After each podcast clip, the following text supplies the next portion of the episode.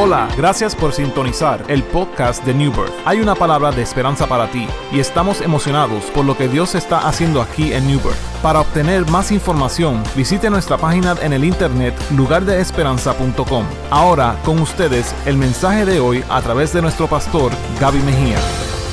Yo quiero invitarles a abrir sus Biblias en Mateo capítulo 18. Hoy comenzamos una nueva serie de mensajes que durará todo este mes de noviembre y esperamos que usted pueda ser edificado y edificada a través de los mensajes que estaremos escuchando durante este mes. Gloria al Señor. Mateo 18, versos 18 al 20, lee así la palabra del Señor. Yo estoy utilizando la Nueva Versión Internacional y dice: les aseguro que todo lo que ustedes aten en la tierra quedará atado en el cielo, y todo lo que desaten en la tierra quedará desatado en el cielo.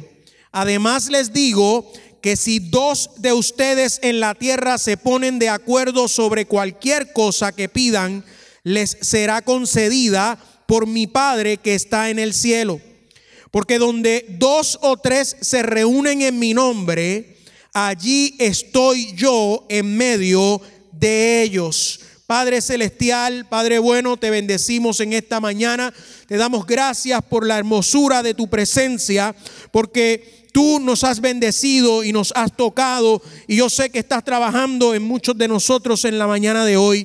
Padre celestial, yo te pido que pases el carbón encendido sobre mis labios y que yo pueda convertirme en el eco del mensaje que tú tienes para nosotros. Ayúdanos a salir edificados y a salir con una nueva perspectiva de lo que tú esperas de nosotros, en el nombre de Jesús. Amén, amén, amén. Gloria a Dios. Hay un principio espiritual de poder y resultados en el acuerdo mutuo. Cuando nos unimos en acuerdo mutuo para pedir algo en el nombre del Señor, hay poder y hay resultados.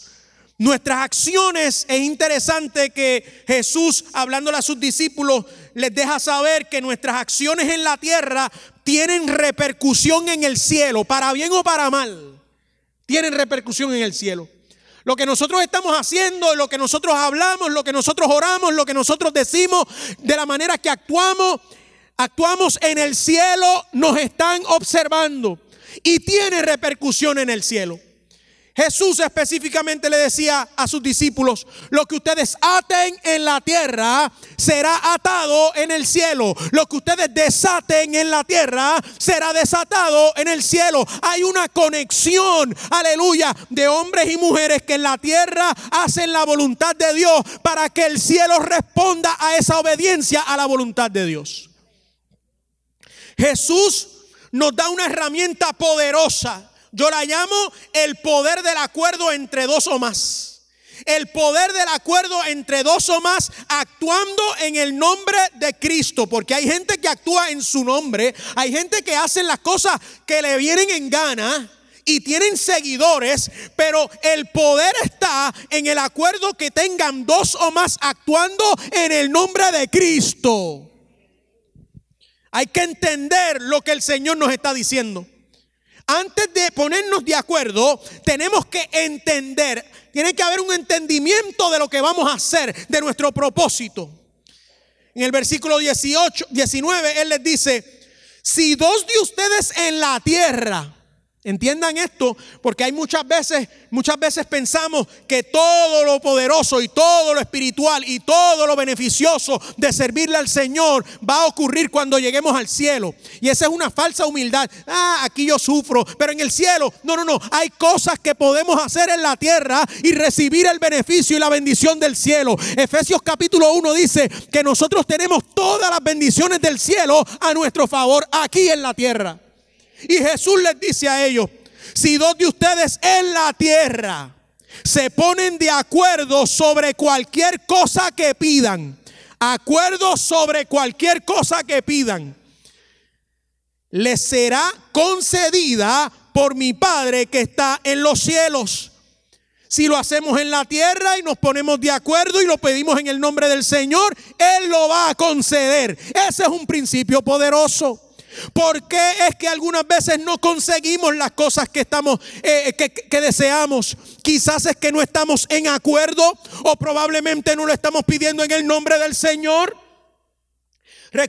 Me recuerda la historia de Pedro cuando luego de la crucifixión de Jesús, él se va a pescar y está pescando toda la noche. Hay que entender que Pedro es un pescador profesional y está pescando toda la noche, tratando de pescar toda la noche y no logra pescar nada. Llega Jesús al escenario de la vida de Pedro y le dice: Pedro, boga mar adentro y echa la red otra vez. Y yo me imagino a Pedro diciéndole: perdóname, pero el pescador aquí soy yo, y yo he hecho lo que tengo que hacer y no hay peces disponibles. Él le dice: boga mar adentro y vuelve a echar la red. Y Jesús y Pedro contesta de una manera poderosa. Hubo una transformación en la actitud de Pedro y dice: en tu nombre voy a echar la red. Yo lo había echado, yo estaba haciendo esto en el esfuerzo mío, en mi conocimiento profesional, porque este es mi trabajo, pero ahora lo voy a hacer en tu nombre. Aleluya. Hay momentos en que nosotros tenemos que poner nuestros esfuerzos humanos a un lado, aleluya, nuestros caprichos humanos a un lado y comenzar a hacer las cosas en el nombre de Cristo, por lo que Él ha dicho que va a hacer en nosotros, aunque no lo entendamos.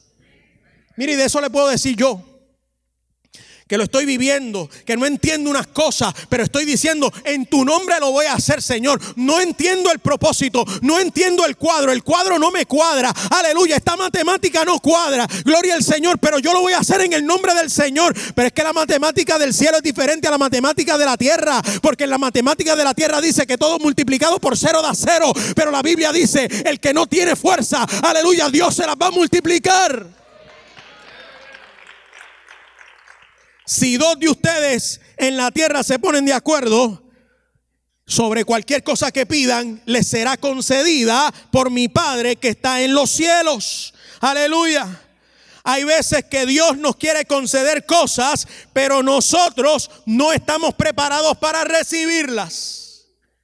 Cuando yo me mudé a la Florida en el 2007, estábamos viviendo en un apartamento pequeño, pero yo me enamoré de los sofás seccional.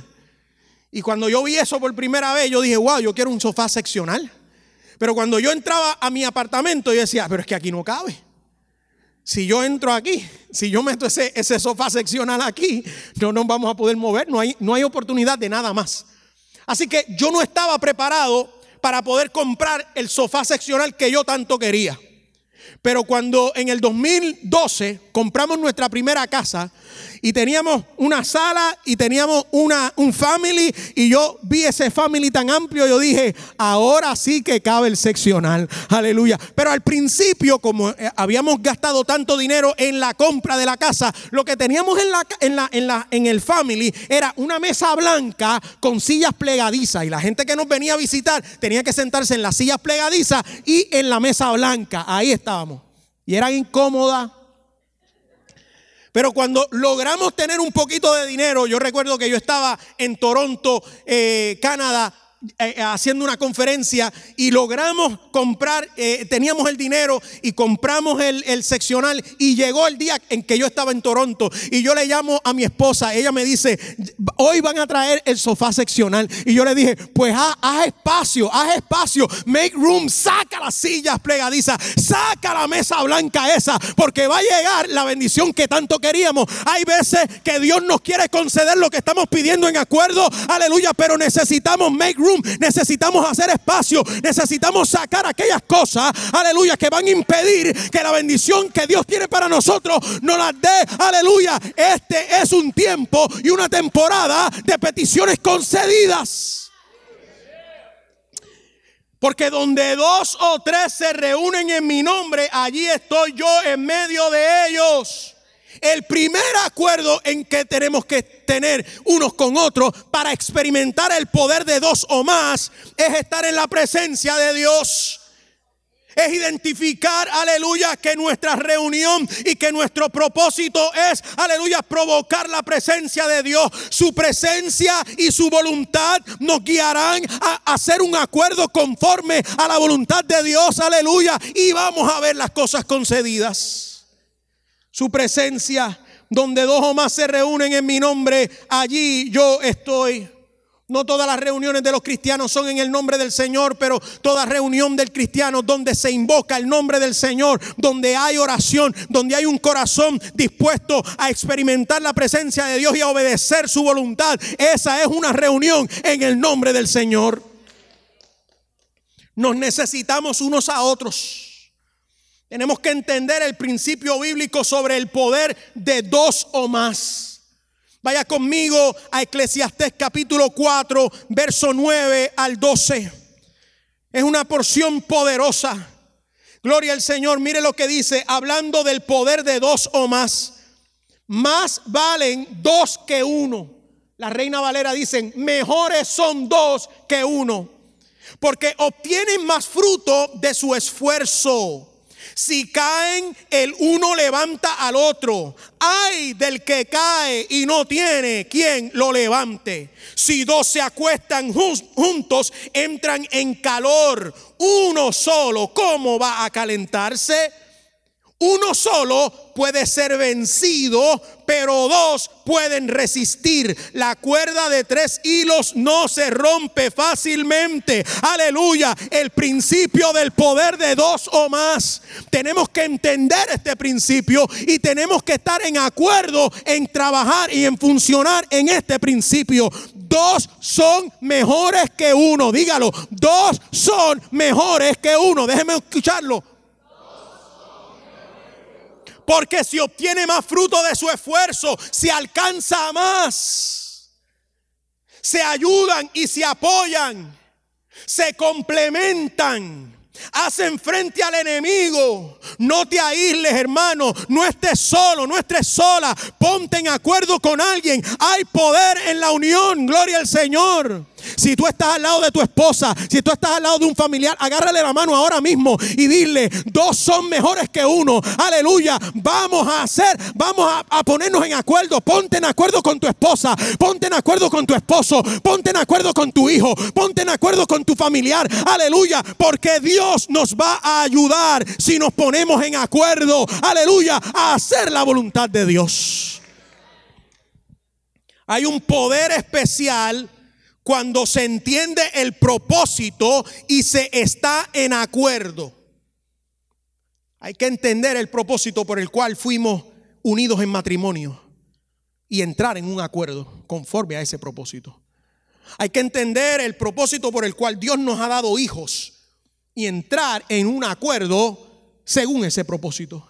Hay que entender el propósito por el cual somos parte de esta iglesia en particular y entrar en un acuerdo para funcionar conforme a ese propósito. Hay que entender por qué Dios te puso a trabajar en el trabajo, en el lugar en donde estás empleado. Entiende por qué Dios te llevó allí, aleluya, y conforme a ese propósito comienza a funcionar en tu propósito. Hay poder y hay resultados cuando se entiende y se está en acuerdo a funcionar en el propósito. Pero tengo que tener una advertencia. Hay personas que se unen y hacen convenios para estar en acuerdo por las razones incorrectas. Y ahí es donde el Espíritu Santo tiene que darnos discernimiento. Amén. Esto es una lucha espiritual.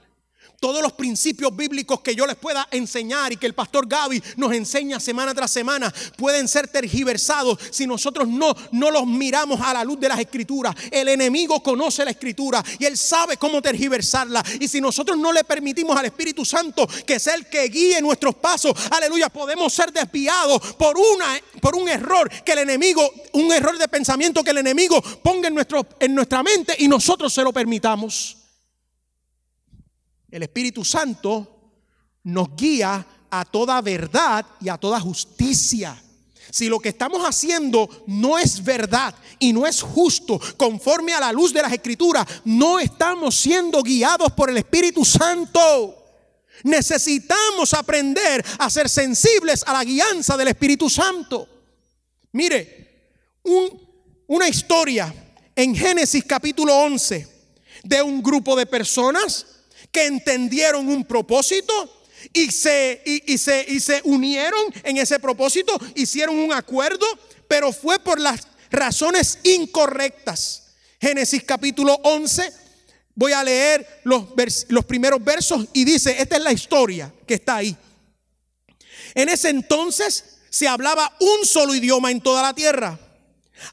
Al emigrar al oriente, la gente encontró una llanura en la región de Sinar y allí se asentaron. Un día se dijeron unos a otros: vamos a hacer ladrillos y a cocerlos al fuego. Fue así como usaron ladrillos en vez de piedra y asfalto en vez de mezcla. Luego dijeron: construyamos una ciudad con una torre que llegue hasta el cielo. De ese modo nos haremos famosos y evitaremos ser dispersados por toda la tierra. La Reina Valera dice: hagámonos un nombre, hagámonos famosos.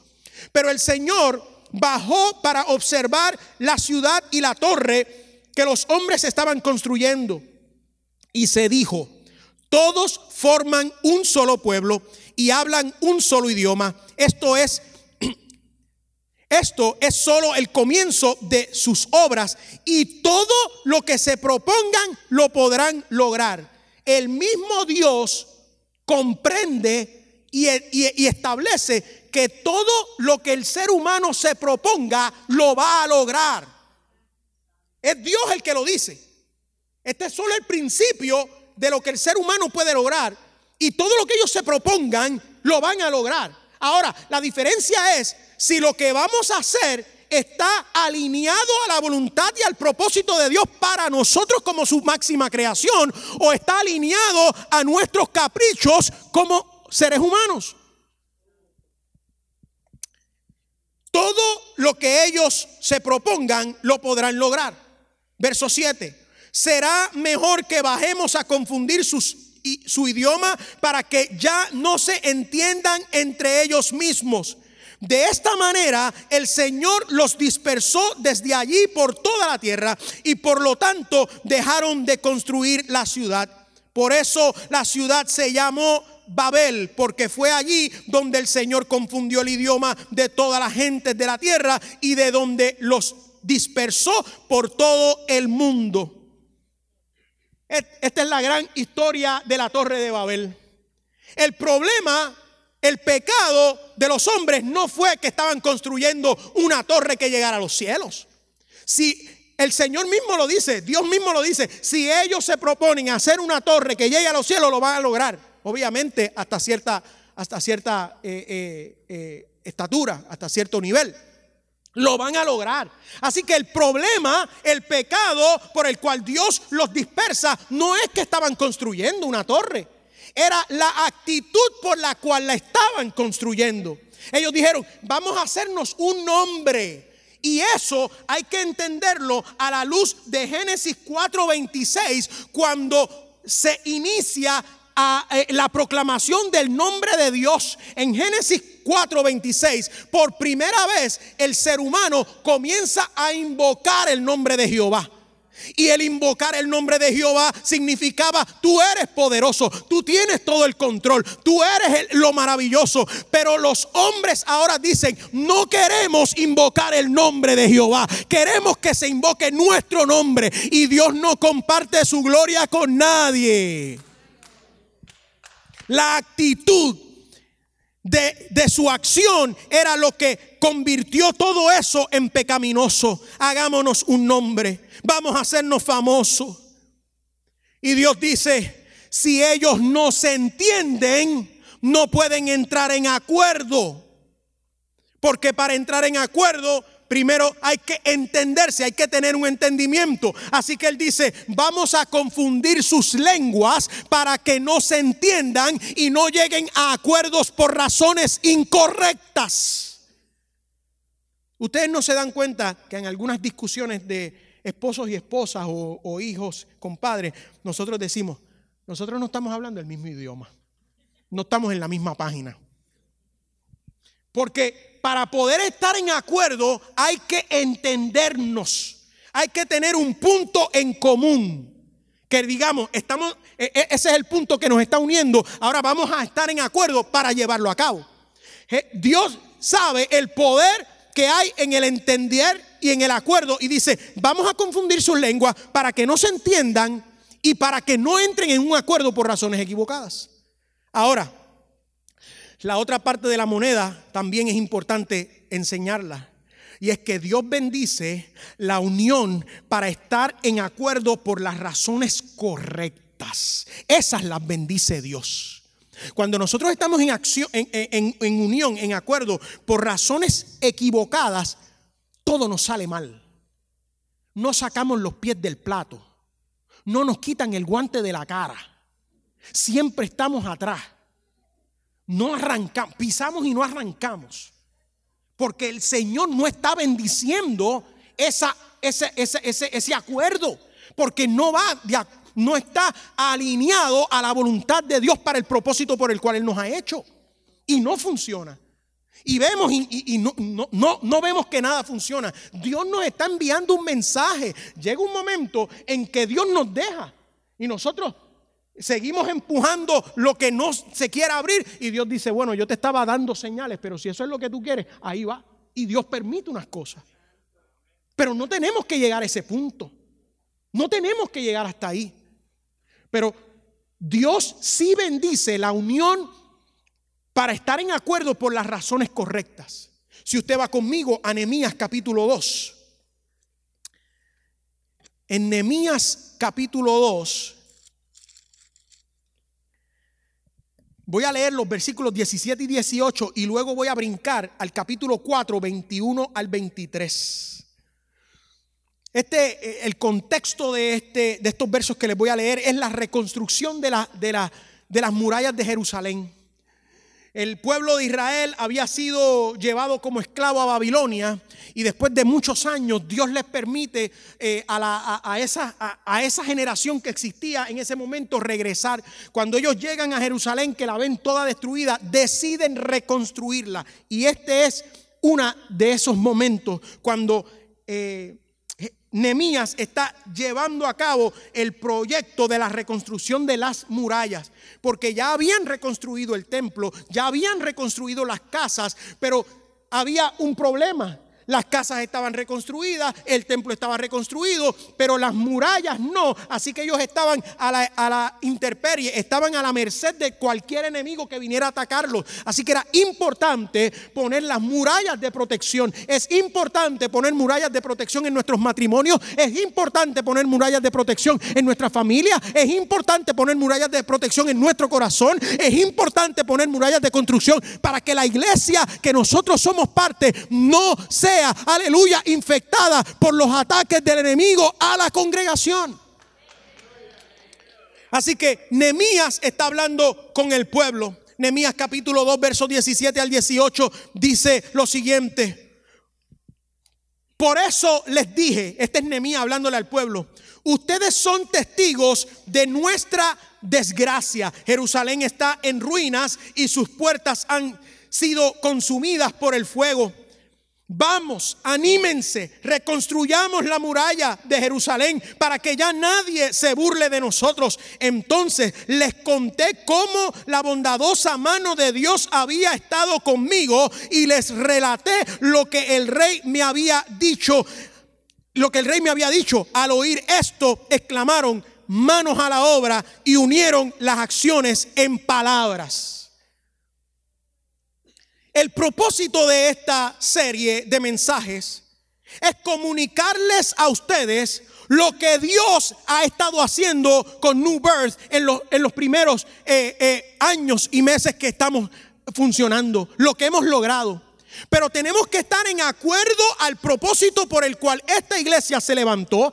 Tenemos que entender cuál es el propósito por el cual Dios me trajo en esta temporada de mi vida a esta iglesia, y entrar en un acuerdo para llevar esta iglesia a lugares mayores de victoria y de influencia. Es lo que hizo Nehemías. Nehemías tuvo una experiencia personal con Dios, y Dios abrió puertas, y Dios le bendijo, y Dios contestó sus peticiones. Y cuando él le habla al pueblo, eso es lo que él le dice: mire, el Dios que me trajo aquí, esto es lo que él ha hecho, y él lo puede hacer si nos unimos y nos ponemos en acuerdo. El pueblo recibió la palabra, el pueblo entendió el mensaje y entraron en acuerdo y dijeron: manos a la obra, vamos a entrar, aleluya, a este proyecto de reconstruir las murallas. Ellos ya estaban ahí, pero nadie los había motivado, nadie los había hecho entender el propósito, nadie los había desafiado a entrar en un acuerdo de construcción. Necesitamos esa gente en nuestras vidas. Sabemos muchas veces lo que tenemos que hacer, pero necesitamos esa motivación que nos mueva a entrar en un acuerdo de acción por las razones correctas. Capítulo 4, verso 21 al 23. Así que desde el amanecer hasta que aparecían las estrellas, mientras trabajábamos en la obra, la mitad de la gente montaba guardia lanza en mano. En aquella ocasión también le dije a la gente: todos ustedes, incluso los ayudantes, quédense en Jerusalén para que en la noche sirvan de centinelas y de día trabajen en la obra. Ni yo, ni mis parientes y ayudantes, ni los de mi guardia personal nos desvestíamos para nada. Cada uno de nosotros se mantenía listos para la defensa. En el proyecto que ellos estaban de acuerdo en realizar, en la reconstrucción de las murallas de Jerusalén, estaban tan comprometidos a ese proyecto que tenían en una mano la espada y en la otra mano el martillo. Con una mano se defendían de los ataques del enemigo y con la otra mano seguían la construcción. Esa es la actitud que debe tener nuestra iglesia. Esa es la actitud que nosotros tenemos que asumir en cualquier acuerdo, sea matrimonial, laboral, familiar, ministerial, de iglesia. Aleluya. Tenemos que estar preparados para hacerle frente a los ataques del enemigo, porque cada vez que usted decide hacer algo que va a traer gloria a Dios, el enemigo le va a poner una traba. Y tiene que mantenerse con la espada en la mano, pero al mismo tiempo con el martillo, porque el proyecto es construir la muralla. El proyecto no era pelear contra los enemigos, eso iba a ocurrir, pero el proyecto era construir la muralla. El proyecto no es usted defenderse de los ataques que van a venir contra su matrimonio, el proyecto es construir su matrimonio, pero van a venir ataques, así que con martillo para construir y con espada para pelear. No se quitaban la ropa. Estaban listos para todo momento. Esa es la actitud del acuerdo. Aleluya. Cuando tú entiendes el propósito y entras en acuerdo, aleluya, no hay sacrificio muy grande porque estás comprometido con algo, con una causa, no con una tarea. Ellos no estaban comprometidos con la tarea de poner un bloque aquí y un ladrillo aquí. Ellos estaban comprometidos con la causa de que iban a construir una muralla que los iba a proteger. Esa era la causa. Tenían tareas, pero la causa era la mayor. Completaron la obra en 52 días. Y si usted ve geográficamente la expansión que cubre las murallas de Jerusalén, era bastante. Y en 52 días lo hicieron, en menos de 2 meses. Porque había entendimiento del propósito y porque habían entrado en un acuerdo.